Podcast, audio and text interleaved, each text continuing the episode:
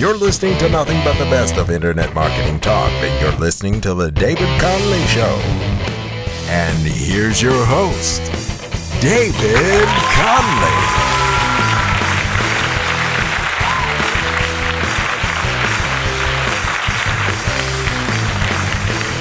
All right, welcome, welcome, welcome. I'm not going to waste one minute. I'm not even going to waste two minutes. Joining me this week is a man who is a true expert of the internet marketing universe, and I mean that in the truest sense of the word. He is the president and founder of Anvil Media and also the president and founder of Formic Media. I'm so pleased to introduce today, all the way from the USA, Kent Lewis. Kent, how are you doing? I'm good, thanks. It's exciting to uh, be a part of your show. Well, thank you so much for being here. It's a pleasure and a privilege. Now, t- tell me, I-, I have a couple of things I have to ask here, Kent, and you know, I'm sorry if I'm catching you off guard with this, but the guests who come on the show, I always like to do a wee bit of research and see what they've been up to. I have to tell you, I have never seen a LinkedIn profile like yours in the history of my life. You know, you know how you go to the recommendations bit, and sometimes you'll get somebody saying, "Yeah, he's okay," you know, he done a good job, and all of that. I looked at yours and there's something like uh, 89 recommendations and it's just paragraph after paragraph after I was scrolling for miles. You, you almost, you almost broke my computer. So how on earth did you become the most popular guy in the universe? What's the story and how much did you pay them? yeah, the check is definitely in the mail with those folks. Uh, you know, what's interesting is um, I do write and speak a bit on LinkedIn, and I'm I'm I wouldn't consider myself a power user because I don't actually use it for networking. I use it for thought leadership to answer questions on question and answers and and participate in LinkedIn groups. But the reason I have so many recommendations is because about five years ago, when LinkedIn launched, a buddy of mine who's a sales guy slash business development guy, he and I were racing to to see who could get to the 500 connections the fastest. and I thought, uh, you know, we had a side bet. And I said also, hey, let's see who can get the most recommendations. And I thought it'd be interesting to have a recommendation for every job I've ever had, at least one or two. And so I tried to do that. I tried to round out the recommendations because I think connections is a breadth issue. You know, how many people do yep. you know well enough to say connect? And and the recommendations are the depth. But honestly, after I got, you know, 20 or 30 recommendations, I kind of stopped and they just kept piling on. And most of that is because of my philosophy about uh, both networking and just kind of building my career is that whole uh, pay it forward methodology. I don't know if you ever saw the movie Play It Forward with Haley Joel Osment, the little kid who sees dead people in Sixth Sense. But Pay It Forward's a movie where you do something, somebody does something good for you, you do three oh, good yeah, things for yeah. three other people. That's right. Well, yeah. that's yeah, that's how I network basically. That's how I built my career is when I meet people, the first question I ask beside what their what's your story is how can I help you?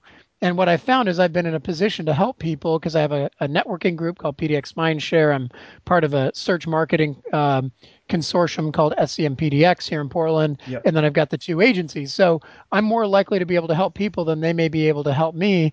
And I and I enjoy and, and revel in that. And so part of that is them one of their ways of saying thank you is to write a recommendation. I don't even ask. That's so, that's fantastic. Geez, uh, that is that is truly fun. W- whatever you're doing, it must be working because um, clearly th- there was some genuineness because they were going on and on and on. They wouldn't stop. Yeah. Jeez. anyway, what's what's the story between the? I see you've got Anvil and Formic Media. What's the story between the two of those? So uh, in 2000, when the recession, the small recession hit, I I had been fired from an agency and realized I was fairly unemployable by others. So I launched my own agency, Anvil Media, and it was really a uh, a shingle. I hung up a shingle so I could consult, and then in uh, oh um, about I say in 2002, I still wasn't really ready to hire people or anything, but I started another agency and um, lo, lo, and behold, at the end of the day, in 2002, I started uh, working for myself full time, and then 2004, I started hiring employees. And right. Now, just to be clear, and I'm sorry to interrupt, just to be clear, the first agency, Anvil Media, uh, am I right in saying it was predominantly SEO back in those days, at least? Uh, yeah, I mean, back in uh, 2000 when I founded Anvil, it was paid search was just starting to come up uh, and be a part of the uh, the lexicon. So we were mostly SEO, and in 2002 we re- we started to ramp up our paid search, and ever since it's been a mix of organic and paid search, and that's 90 plus percent of what we do. Uh, at Anvil Media. And and what was interesting is I really love working with entrepreneurs and startups. So I was always trying to consult with them, but I got took the advice from a few of my business associates, and, and they were like, "You really have to move Anvil up market." So I started working with larger brands, more sophisticated services, more expensive talent, and lo and behold, I no longer could work with small business and startups. And taking a cue from the automotive world, which I love so much, I decided there's two ways to go. You can be a house of brands or a branded house. You can be a a um, you know a Mercedes or you can be a Toyota. And what I found was I tried to retrofit my Anvil team. Sure, little interference here. I tried to to create a small business offering and I couldn't. They were just too well paid and too sophisticated for a small business. So I decided in fall of 08 to launch a dedicated agency just for small business. And the difference is that it's a separate team. We're in the same building, but I, I funded it separately. Um, the idea was I'm going to create a revenue model that that I can be profitable but also charge less. And um, it, it, was the first year was pretty rough, but I ended up being a I ended up being a Toyota model where Anvil is more of a Lexus brand, mm-hmm. and um, and and Formic is more of a Scion brand, and we don't play in the Toyota market that are where all my competitors play.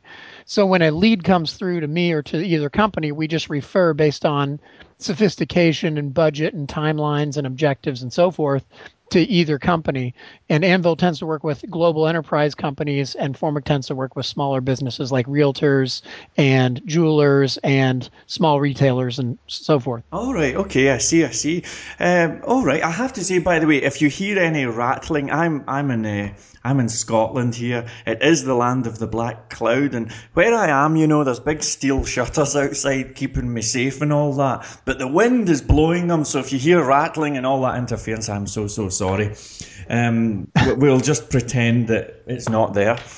Uh, I, I, was one of the things I was wanting to ask. Now, this is probably a, a silly. It probably is a silly question, but. Uh, you, you happen to be a guy who does pretty much, I guess, the same kind of thing I do for a living. Most of my income is, well, I do web development and SEO, uh, but most of my income comes from SEO. But over the years, I've really uh, struggled, and I'm not ashamed to admit it, to kind of come up with a system for SEO that can be easily churned out in a sort of McDonald's fashion, you know. Uh, it's hard work, you know, writing mm-hmm. articles and finding out who to get links from and negotiating and haggling and all of that. Have you managed at all to find the golden grail, do you think? or, or, are you like me and just kind of uh, winging it? Well, in terms of SEO, yeah, if I if we'd found the the golden goose or the golden egg, um, I wouldn't, you know, I would probably be in, uh, would not have come back off vacation from Hawaii, to be honest. Uh, I would have just stayed there. Um, but I, I think there is, you know, what's interesting is at Anvil, we have a lot more personal touch, a lot deeper, complex SEO projects um, you know, the fundamentals are still the same as you know. Uh, the, the, three C's is the methodology I developed years ago: content, code, and credibility, and those still apply. You have to have good content, you have to have clean code, and you have to have um, a, a, domain uh, credibility. And what's changed the most is obviously the credibility, particularly with social signals and the Panda update with freshness and so forth. Um, so what's been interesting is that at Formic, in order to pay my team, we've relied more on technology and tools and automation more so than at Anvil, where it's much more custom content and larger sites with, um, you know, where the technology is a much bigger issue. So than the, say the credibility, where they already have a ton of visibility with brands like Nike and so forth. So um, anyway, so I think no, it's it's still it's still a, uh, a, a chasing your tail to a bit uh, to a, to a degree, but I do know that my advice to early stage or more simplified folks that you may be maybe your listeners certainly not you is that Google and other engines reward good marketing at the end of the day. So if you're obsessed with cheating the algorithm, you will get penalized sooner or later. If you focus on creating compelling content, regardless of how fresh, uh, regardless of how fancy your date your code is on the back end, or say you might not have all the links in the world, you can still rank really well. Good marketing or good messaging or good content really at the end of the day is, is what's key. So that's really been our focus regardless of how the algorithms change from time to time. I see, I see. Um, okay, and of course, over the, as you mentioned, I think over the last few years, there's kind of been a blurring with the SEO world and the social media world. Um, I must confess, I'm still not entirely sure if the social media stuff really affects the SEO stuff in a direct way. But mind you, within the last few days, I see a lot of people are uh, reporting that Google Plus is starting to appear all over the place in the rankings. So who knows? But um, you know, I know that you have a few thoughts on how you see social media panning out on, in the future. And uh, you were telling me just before we came on that you had uh, some predictions. So, geez, maybe you can uh, lay a few of those on us just now.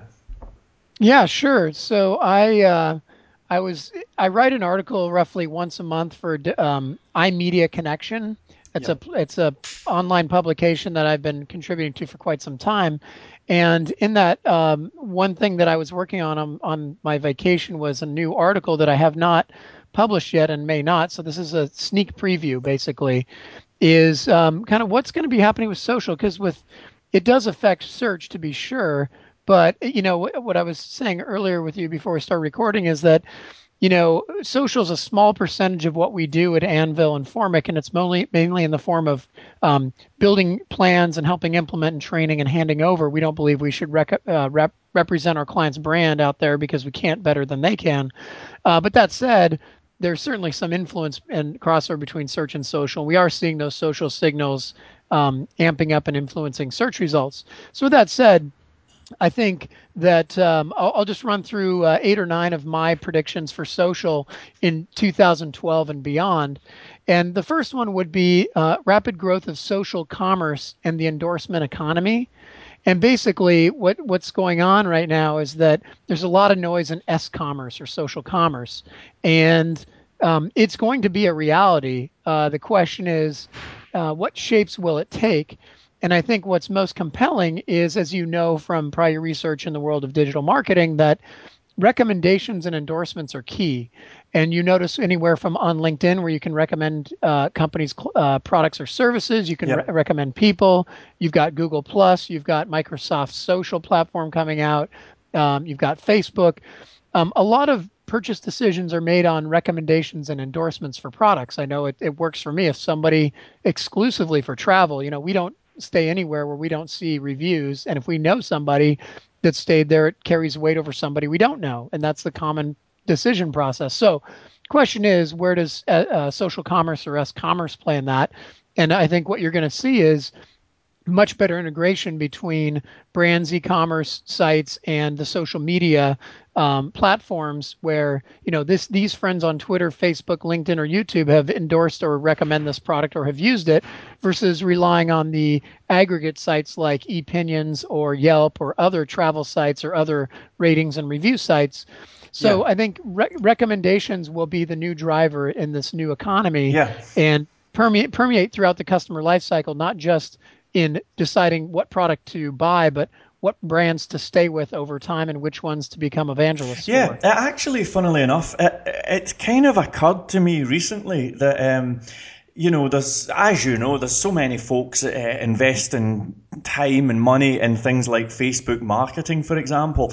And I must confess, I'm surprised that uh, there hasn't been more money changing hands. Like, for example, I was in London uh, just two weeks ago, and I was in the train station, and some guy behind me had his laptop out, and he couldn't get online.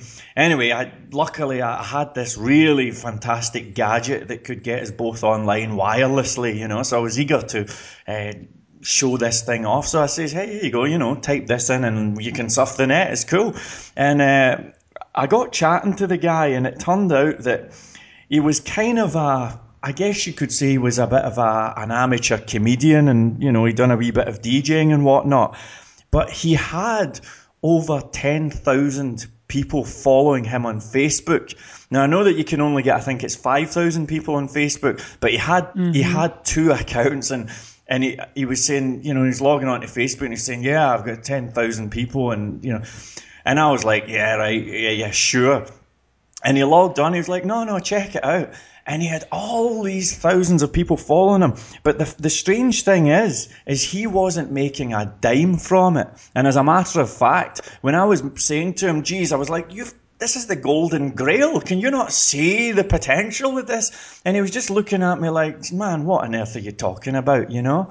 Uh, and so I think it's kind of, I don't know if that's what you're, what you're kind of, uh, hinting at when you talk about rapid rapid growth of uh, social commerce. You know, is it, but people like that. Uh, to, to be honest, I mean, I felt like making them an offer on the spot and saying, I'm going to put this message out, tell them to buy my stuff or something. Is that what you mean when you talk about that kind of thing?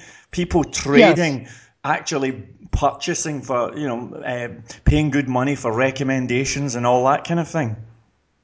Uh, yeah, well, well, I think that there there's that whole thing. Stop it. Uh, sorry about that. Um, there are um, a few different elements there. One is um, better integration so that I know what my network recommends when I'm looking at any different products or services. Secondarily, would be that whole in the US or in the States, we have this whole FTC guidelines about endorsements, product endorsements from quote unquote celebrities. So, you know, that's something that could play a role in that as well is the influencers and buying endorsements, but I was just thinking more of implied or transparent endorsement by your peers, basically. Hmm, implied or transparent. So, how how would that work exactly? I'm just curious. Um, well, basically, on there on the paid side, you have to in the U.S. my apologies, my kids have decided to uh, storm the uh, office. That's all um, right. That's all right. We're all friends here. Yeah, so they actually actually it's uh, probably the most amount of listeners I've ever had at one time. yeah, the U.S. is lighting up listening. You've got to turn that down, dude. You're killing me. So, um, uh, basically, the uh, the idea is that once you see what your friends once you see what your friends are doing, then you're more likely to to buy. So it influences. Secondarily, um, you've got the other side of that which is um, paying celebrities, influencers in your industry to um, endorse. And that was where you have to disclose that I am being paid to tweet, et cetera, et cetera. I see, I see. Okay, okay. That's that's fine. I guess that's already uh, kind of happening on the Twitter front, as far as I can tell. Uh, yeah, yeah. I think that the, you're, to your point, I think you're going to see more of that in the future, yep. where they are actually moving towards uh, all platforms will have that element yeah. involved. You know, it's funny. I, I, I know that we're only on point number one, but I have to tell you, uh, I, am my mind's going off on one because as you're talking, I'm having crazy ideas here because I was thinking, why hasn't anyone set up a big marketplace for all the people who are doing really well on social media and started doing some kind of trading platform? But anyway, I'm, I'm probably already. Well, here, let me. I'm just reserving that URL right now. Thanks for the idea. okay, let's move quickly on. Let's move quickly on. So that was that was your first recommendation. Shall we? Yes. Shall we move on? Am I being too abrupt here? No, no, not at all. Okay. Um, I'm, I'm just. Uh, I'm just tweeting you out right now, actually. All right. Um, okay. so um, next up would be, uh, and I think I would love your input on this, sure. but this is my thinking, is that there's going to be cleaner messaging as filtering improves. So, as you know, there are many, many social platforms and um, a flood of ridiculous, mostly useless content from friends getting colonoscopies to what they ate for breakfast on Twitter, whatever it is. Yep.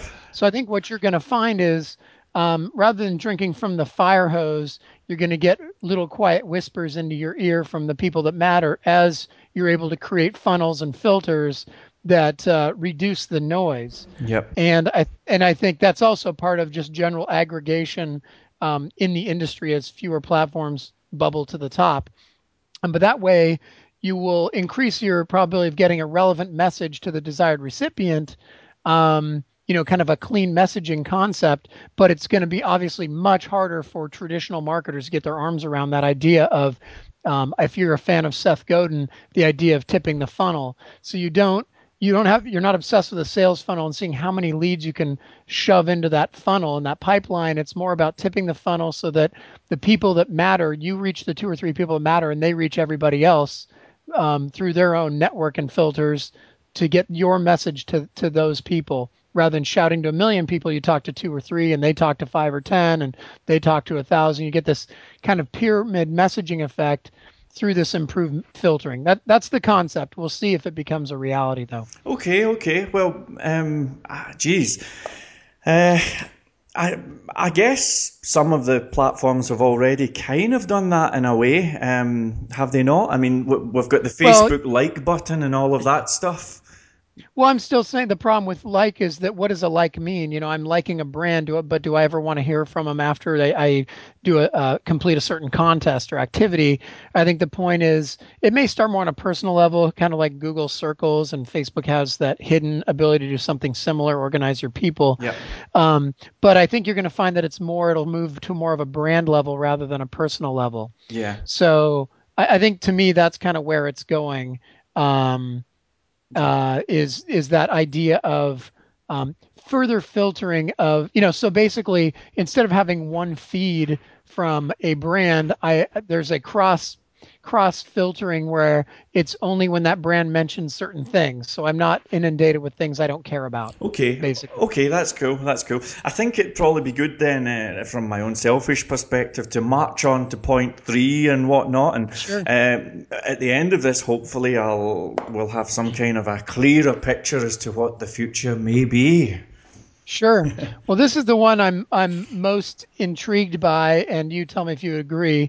Is uh, entire industries blossoming around the concept of data exhaust and content curation. Mm-hmm. So, um, data exhaust is a newer term that uh, I only came across a couple months ago, but it's the idea that you know we create so much data now across in our digital lifestyles that it's almost mind-boggling.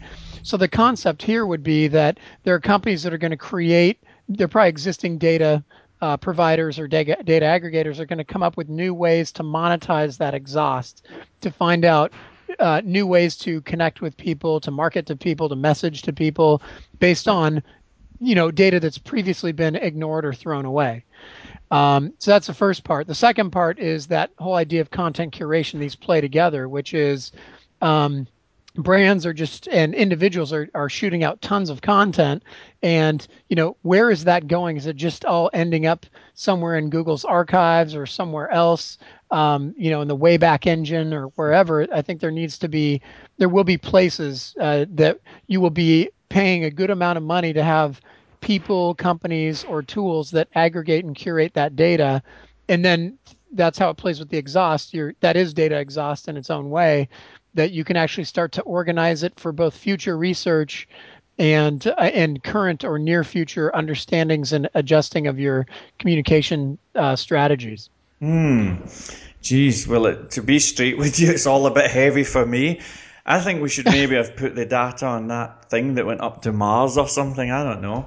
But I, I, I see your point, though. I mean, um, geez, like I've I've been doing a lot of content writing. Well, not personally. I have folks who help me out with it, and and it is kind of starting to get a bit ridiculous, isn't it?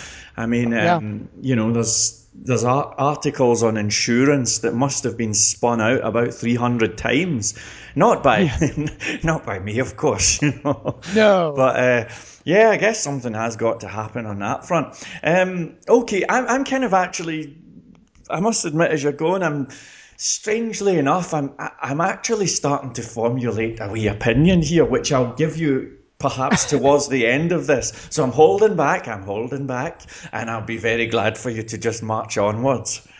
Okay. Okay. Um, you know, I, I, mentioned this is kind of a, a expansion of the first, uh, the last two, is the idea of less shouting and more whispering.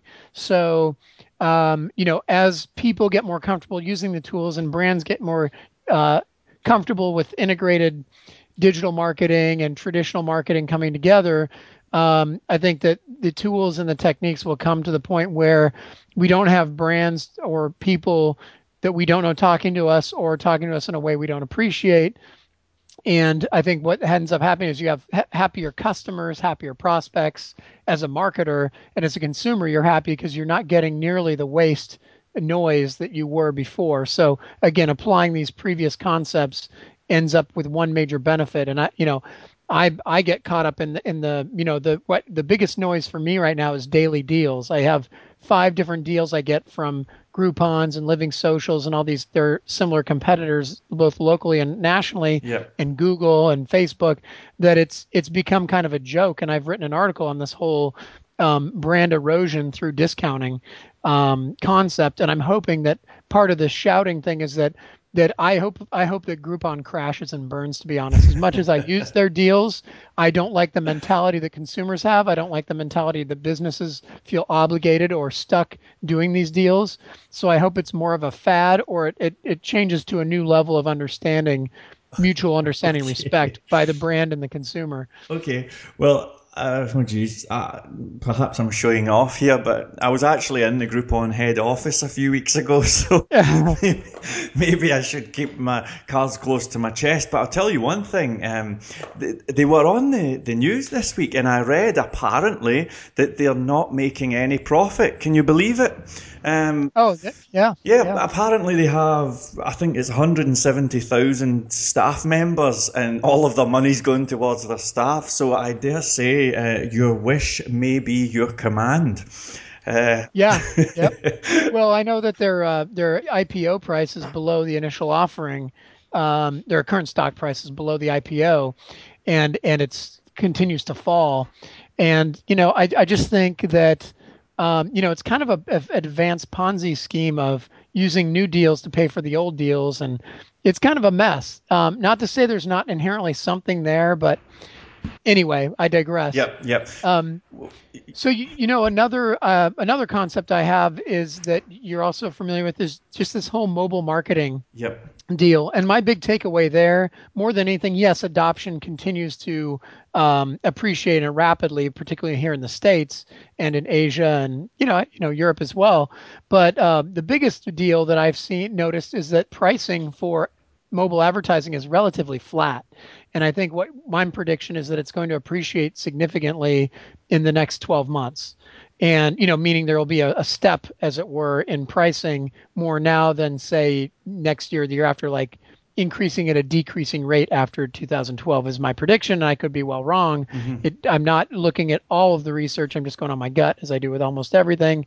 Is that, um, you know, there are new tools and technologies. You know, near field communication is relatively new to the U.S. and it's going to be Im- embedded in all new smartphones.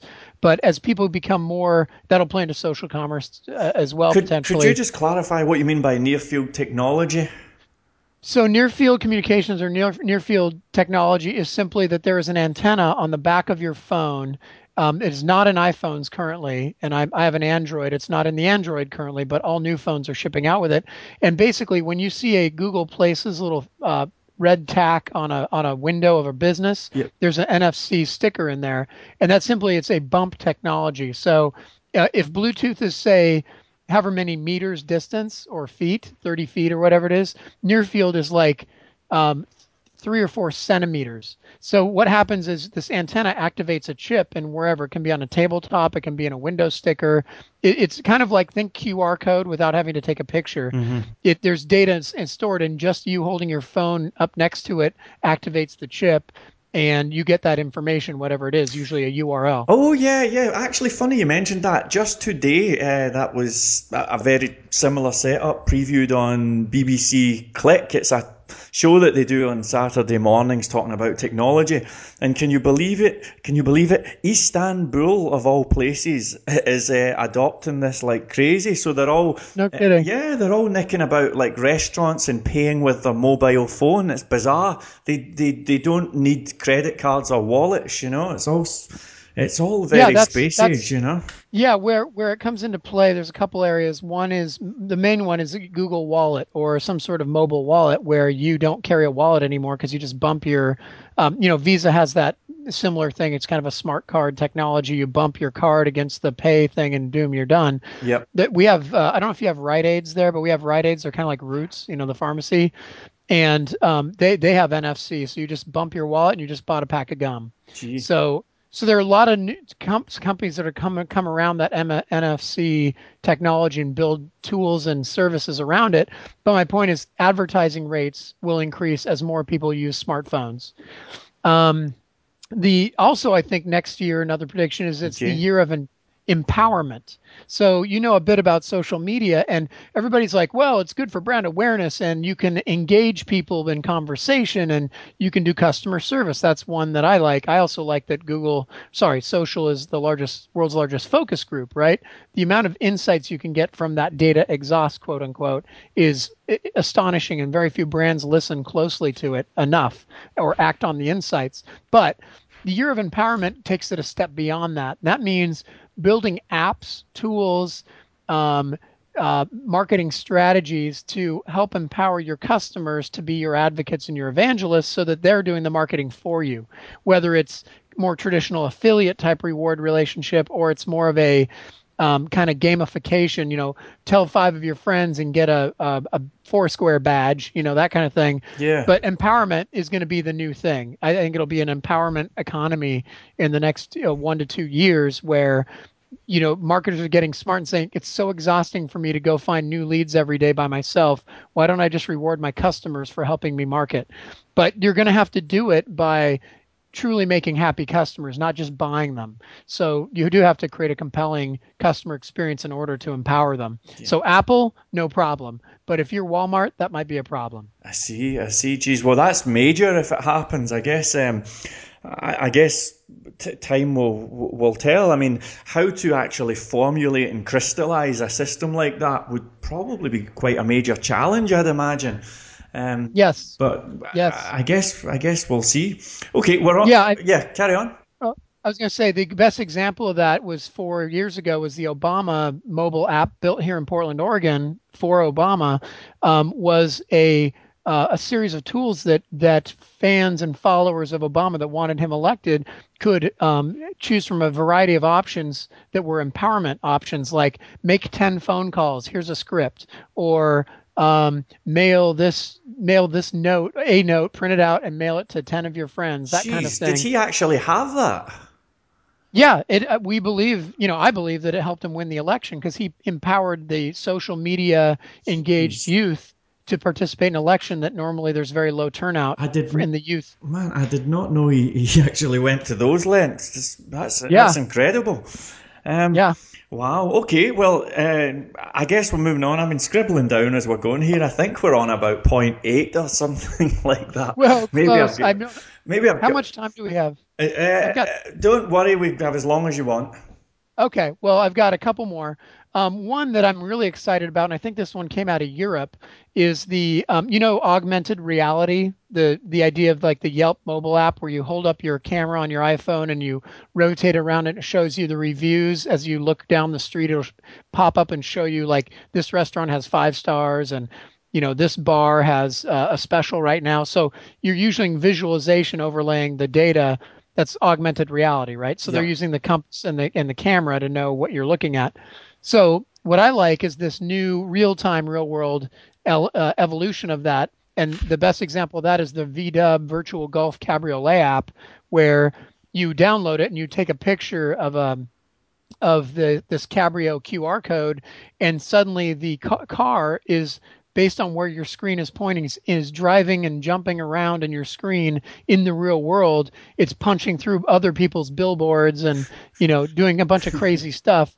It's it's totally nuts, and I think that's where it's going. Kind of this Minority Report sort of thing, somewhere between retinal scan to tell you to enjoy your Guinness to um, having brands interact in the real world in a virtual way that's a little confusing and and a little scary, but could be very very cool, Yeah. very immersive, very memorable. Yes. Um, so we are going to end up basically in a world like one of those Arnold Schwarzenegger movies. Yes, exactly. Going through the airport and having a fake head of a large woman, Sure. definitely. Excellent. Okay. Well, that sounds all right. Um, Yeah. Um, anyway, okay. So I got two more. Right. Okay. One is that I'm particularly proud of that I don't see talked about much is the evolution of corporate social programs. Now, you're familiar in the uh, uh, on the European side of the pond of the social media manager, or I think we wouldn't call it a director over there because that's typically the head of a company, but whatever your social media marketing person, you know, whatever the title is most common, Yep. here it's probably a manager. Yep. Well, the the problem with that model, which is where one person controls the voice for the brand, typically a smaller company, right? But even Toyota only has four social media marketers, Yep. uh, at least did a year or two ago, is that I think that's ridiculous. I think it's a terrible idea. I think that's like one or two people controlling your email uh, for the entire corporation. I think everybody should have a voice for the corporation based on their interests, their passions, their knowledge, uh, and what they represent for the company. And if they don't add value to the company in a way that they could reflect that on social, they may need to be redeployed somewhere else. So my new model is not is not that everybody has a voice and it's total chaos. It's that the social media manager, that senior social media person, is in charge of the overall voice, kind of like Disney has brand has a brand uh, person representing each of the Disney characters to make sure it's a true, authentic, you know, however it's represented. That Goofy is always a certain way and only does a certain thing. Jeez, I think that's that- another thing I didn't know. You tell me they've got Yeah. a manager for all of those characters. There's one person, minimally one person in charge of, of representing the identity of every one of those characters, from Mickey to Minnie to Goofy to Pluto, that looks at all marketing materials, the way they act at the Disneyland, Jeez, oh. everything. Where, yeah, where, everything. Where, where on earth do you get this information, Kent? I have I have no idea to be honest. Uh, probably Discovery Channel. I don't remember, but the the point is that that's your social media manager is going to be the one responsible for um, de- devising the overall strategy, training and deploying and certifying all relevant employees, and then staying on top of rules and regulations, new technologies and tools, ongoing training. So they are not the sole voice; they are simply the enabler. That is the way I believe social media is going to evolve. It's not much different than any form of discipline. It's just that people are. I'm a social media manager. I make eighty thousand dollars or you know hundred pounds thousand pounds a year to be the voice of the company i think that's ridiculous it's limiting it's silly mm-hmm. and i hope that this will change and that's what i'm predicting Right, okay, okay, fair enough. Respect to that, respect to that. Um, okay, I'm and i think that's about it actually. Oh um and then just the increased accountability and transparency of corporations. Yeah, I I believe that more than ever because of eh, you know in the old days i'm a pr guy by trade public relations and any pr in the old days was good pr and that still holds true to a degree but bad social is terrible social and can ruin brands. So corporate transparency is no longer going to be optional. It's going to be required. And you know the the bps and the oil spills and all of that you know you can't escape the power of, of social. So you have to embrace it and use it per- for reputation management. And but at the end of the day you have to do good uh, or else those companies will slowly die out that refuse to follow in line. Okay, okay. Well, uh, okay. Well, if, if that is indeed the end of the list, I guess I have a, a probably a couple of comments and a couple of questions. sure Shall I do the comments first? I think I will. Um, I, I think my first comment, and thank you so much for the, the, the list. The, the first comment I have to say is that you're clearly, and anyone listening to this will pick it up, you're clearly a guy who has put much more thought into all of this than I have. Uh, in fact, can you believe it? I don't think I've ever really actually thought about what the future holds for all this stuff. So that comes across, and I truly confess to being somewhat out of my depth here. So that's my first comment, and it's out of the way. You know, I love it when you get those little disclaimers out the way because it kind of gives you a license to say something stupid and hopefully get away with it. So, so, so with that out the way, here comes my second little uh, comment. I think that um, you know you, you used the word earlier on shout, you know, and you, you were saying that people uh, people are kind of sick of having folks shouting at them. And anyone who's ever tried any sort of Twitter marketing in particular will know all about that stuff. And I think that the you know whether, or not everything you've said comes to, you know ends up happening and that's how it all turns out one of the things that strikes me is that um It, is an ever increasingly kind of overpopulated world, the social media marketing world. And to be honest with you, um, I'm kind of at a place these days where I'm kind of having second thoughts about the whole thing. Now, maybe you can give me some feedback on this, but if you take this radio show, for example, now, the, the, the, well, maybe I'm over glorifying it by calling it a radio show, but just you wait. In the future, it might be, but whatever you call this. Um, up until, oh gee, about a week or two ago, I, I remember I put a, a Facebook thing on it, you know, one of the like boxes. Click here and I'll tell you when we do another show. And I had this kind of demeaning Facebook thing there with like, you know, a handful of people clicked like, you know. And uh, eventually I made the decision, do you know what? This, th- this is just demeaning me. So that I'm going to put something else there. So I just put a wee kind of funny video there. And I can tell you that since I got rid of the Facebook thing and effectively just decided, right, okay, forget Facebook, since doing that, and I'm not being cocky, but I've had floods of people signing up for my email list, you know, the Insider Club. Mm.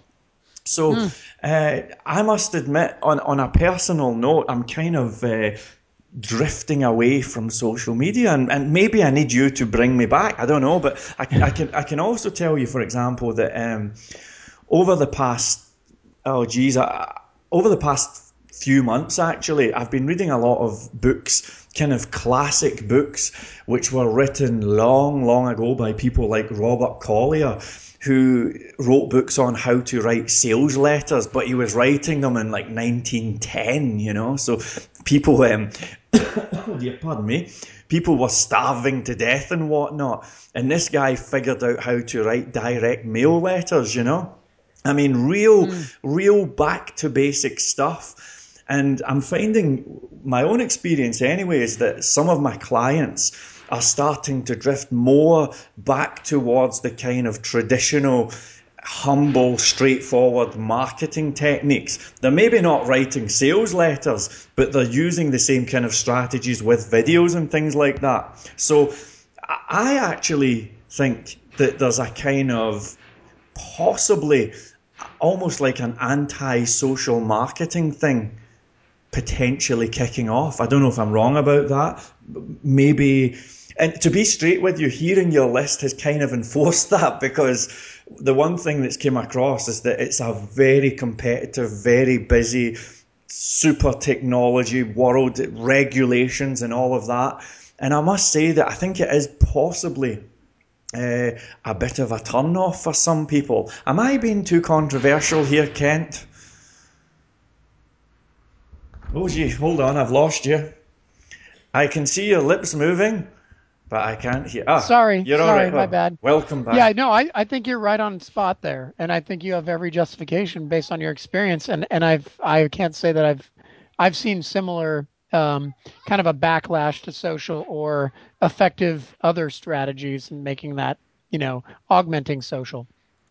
All right. Okay. Okay. Well, I guess uh, with my two comments out the way, I can maybe give you a couple of questions if that's okay. And uh, I do forgive. You know, I'm sorry, I can't even talk.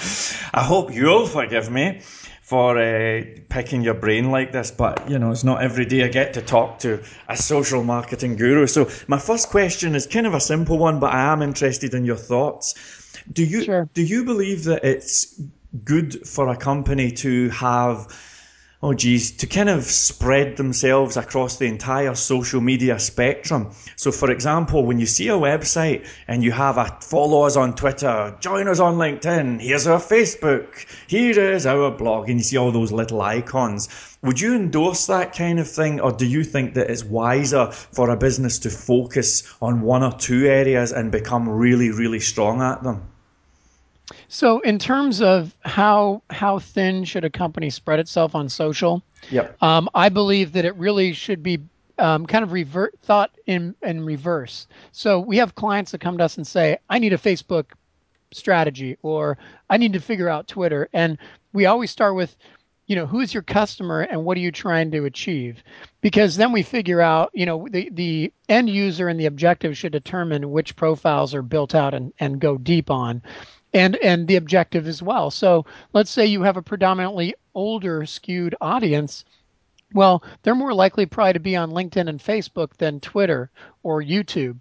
And or if it's predominantly young, there's still what five or six people using MySpace, let's say, um, but they're definitely going to be on Facebook and more so on YouTube uh, than on Twitter. So you know, you you look at the demographics and you build the strategies around. You go to the customer, right, or the end user, or the desired prospect, or whatever, and then you cross hatch that, uh, cross segment that with um, what are you trying to achieve? So if it's general awareness, then you probably want to hit all the profiles at a shallower level. But if it's like deeper engagement and empowerment, you might want to pick one or two profiles that are most relevant that have the deepest levels of engagement, like Facebook, possibly YouTube, um, perhaps instead of Twitter. Okay. Because people tend to default, oh, I'm doing definitely have to do Facebook and oh, I'll dink around with Twitter, but I'm not doing YouTube because I just don't have the time or the bandwidth to do videos. Well, the reality of YouTube is it's the most underutilized social platform on the planet. It's second largest search engine and people use it like a search engine. In fact, here in the States, we have um, millennials and seniors that use it solely as their search engine. They don't use Bing, Yahoo, or Google. They just use YouTube to search. So, what is, as a company or a brand, what is your YouTube strategy? Is it a channel with a couple lame interviews and two lame how to videos or are you creating premium high quality content yeah. that will engage people? Yeah well i'm, I'm so glad to hear that because uh, personally speaking uh, i've i've been practically buried in in books lately on social media marketing. To be honest i don't even know if they're real books just kind of kindle ones you know cheap and cheerful. But uh, they're great for the self-esteem because you can read them in about half an hour but in any way, in any event, um, I'm kind of hedging my bets on YouTube and LinkedIn, you know, just for my own mm-hmm. selfish universe. So it's kind of reassuring to hear someone else say that. And uh, you're right. I mean, YouTube is in particular is is really doing well on the natural search listings. There's you know, most phrases, if you search for them, most premium phrases, you'll get one or two YouTube videos in, in uh, the top 10 results on Google these days. So yeah, I, I think you're absolutely spot on with that. Um, I guess sticking with Google, my last question for you was how did you see things panning out with Google Plus? Now, bear in mind that there are some I haven't checked it out, but there are some in the SEO circles that who are saying that uh, apparently Google Plus content has started appearing on the search engines. Do you have any thoughts on how you see the whole Google Plus versus Facebook thing panning out at all? Well, um, I've I've written on that a little bit, but I'm honestly I don't even use Google Plus. I created the profile. I test every social platform, but I didn't really do much with it uh, because I just I didn't feel it. And I do see there's power in you know doing the collaboration through video, um, the circles, the sparks. That, you know, it's interesting. You know, customer service opportunities. But the biggest power that we see is not whether it's going to beat Facebook at its own game. It has to do it's a different plays a different game, which is the world of SEO and reputation. And that is simply as Google integrates it with search and other Google properties, it will become an essential SEO tool to the point where Yahoo has clearly begrudgingly gives Facebook a lot of trust rank, but Facebook pages do rank for branded terms. They can rank for non-branded terms, but generally speaking, Facebook will never outrank Google at its own game with its own algorithm. So I think that's really what we have to think about. Mm. Is is is Google Plus as an SEO platform and secondarily as a reputation management platform? Yep, yep. Well, uh, gee, I guess it's. Uh I guess time will tell, and I dare say they're probably here to stay. Uh, all of those leading players, anyway. You know, as far as I can tell. Um, yeah. Anyway, I, good good to talk to you, Kent. Thanks so much for yes. passing by appreciate the time. Looking forward to uh, hearing the show and promoting it here in the States and beyond. Oh, thank you. Thank you so much. And it's funny, it's one of those conversations where there's so many things I'd love to have spoken to you about. I wanted desperately to talk to you about the latest goings on at Google and all of that, but maybe we can save that till next time. I don't know. Um, yeah, that sounds great. Yeah. Let's do that. Okay. How did you get on, incidentally? I'm just curious. Um, there was a Google update I think uh, two three weeks ago. Uh, yes. Did you get through it okay? yeah, you know, again, that goes back to my comment about good marketing. Is that we generally saw very little impact. A few clients got short-term dings, um, and they've all pretty much bounced back. You know, I have concerns over the the Google's obsession with freshness. Yep. Um, is that fresh? Is basically putting what's urgent over what's important. And I think it's just a couple engineers that said, hey, let's have it scroll a certain way, you know, from most recent down, you know, both in the Twitter scrolls and the Facebook status updates. Suddenly, people I don't think are getting that what the best messaging is getting buried. So I think we're going to see the freshness update will will throttle back a bit as we realize that fresh content could be absolute garbage. Yes, I, I agree. I think it's probably my own opinion. I'll just quickly throw it out, and I throw it out for your disagreement before we close or your agreement. I don't know, but I think that the main variable is probably always going to be premium links. Not having a million directory links, but I think if you can, as far as Google goes, if you can basically get a link from the CNN homepage or something like that, you're probably doing okay. I know that yep. I know that there's a lot of people who talk about getting links from specific industries and all of that and all of that. So the car insurance company should try and get a link from websites to do with cars. But I kind of think that's been a wee bit overrated as has possibly the whole fresh thing. But I could be wrong. I could be wrong, and mm. I guess we'll see. You know, it's uh, these are interesting times, I tell you. Yeah, we shall see. Indeed, it's it's fascinating stuff. All right. Well, thank you very much indeed again for being here. I do appreciate it, and uh, hopefully I can get you on here again and try and get some more information out of you. I, I really do appreciate it. Thanks very much. It'd be yeah, thank you. It's been a pleasure. Cheers. Take care. Bye. Bye bye. Well, that was indeed Kent Lewis, and my thanks go to Kent Lewis for that fun packed interview. You know, it was a strange one, I have to tell you, man. I, I had, I, could have talked all day with that guy, you know, I had so much uh, things I wanted to ask him, and uh, it really, really was a plum pleasing pleasure and a privilege, as Les Brown would say. Well, thank you very much for your time. I appreciate you being here.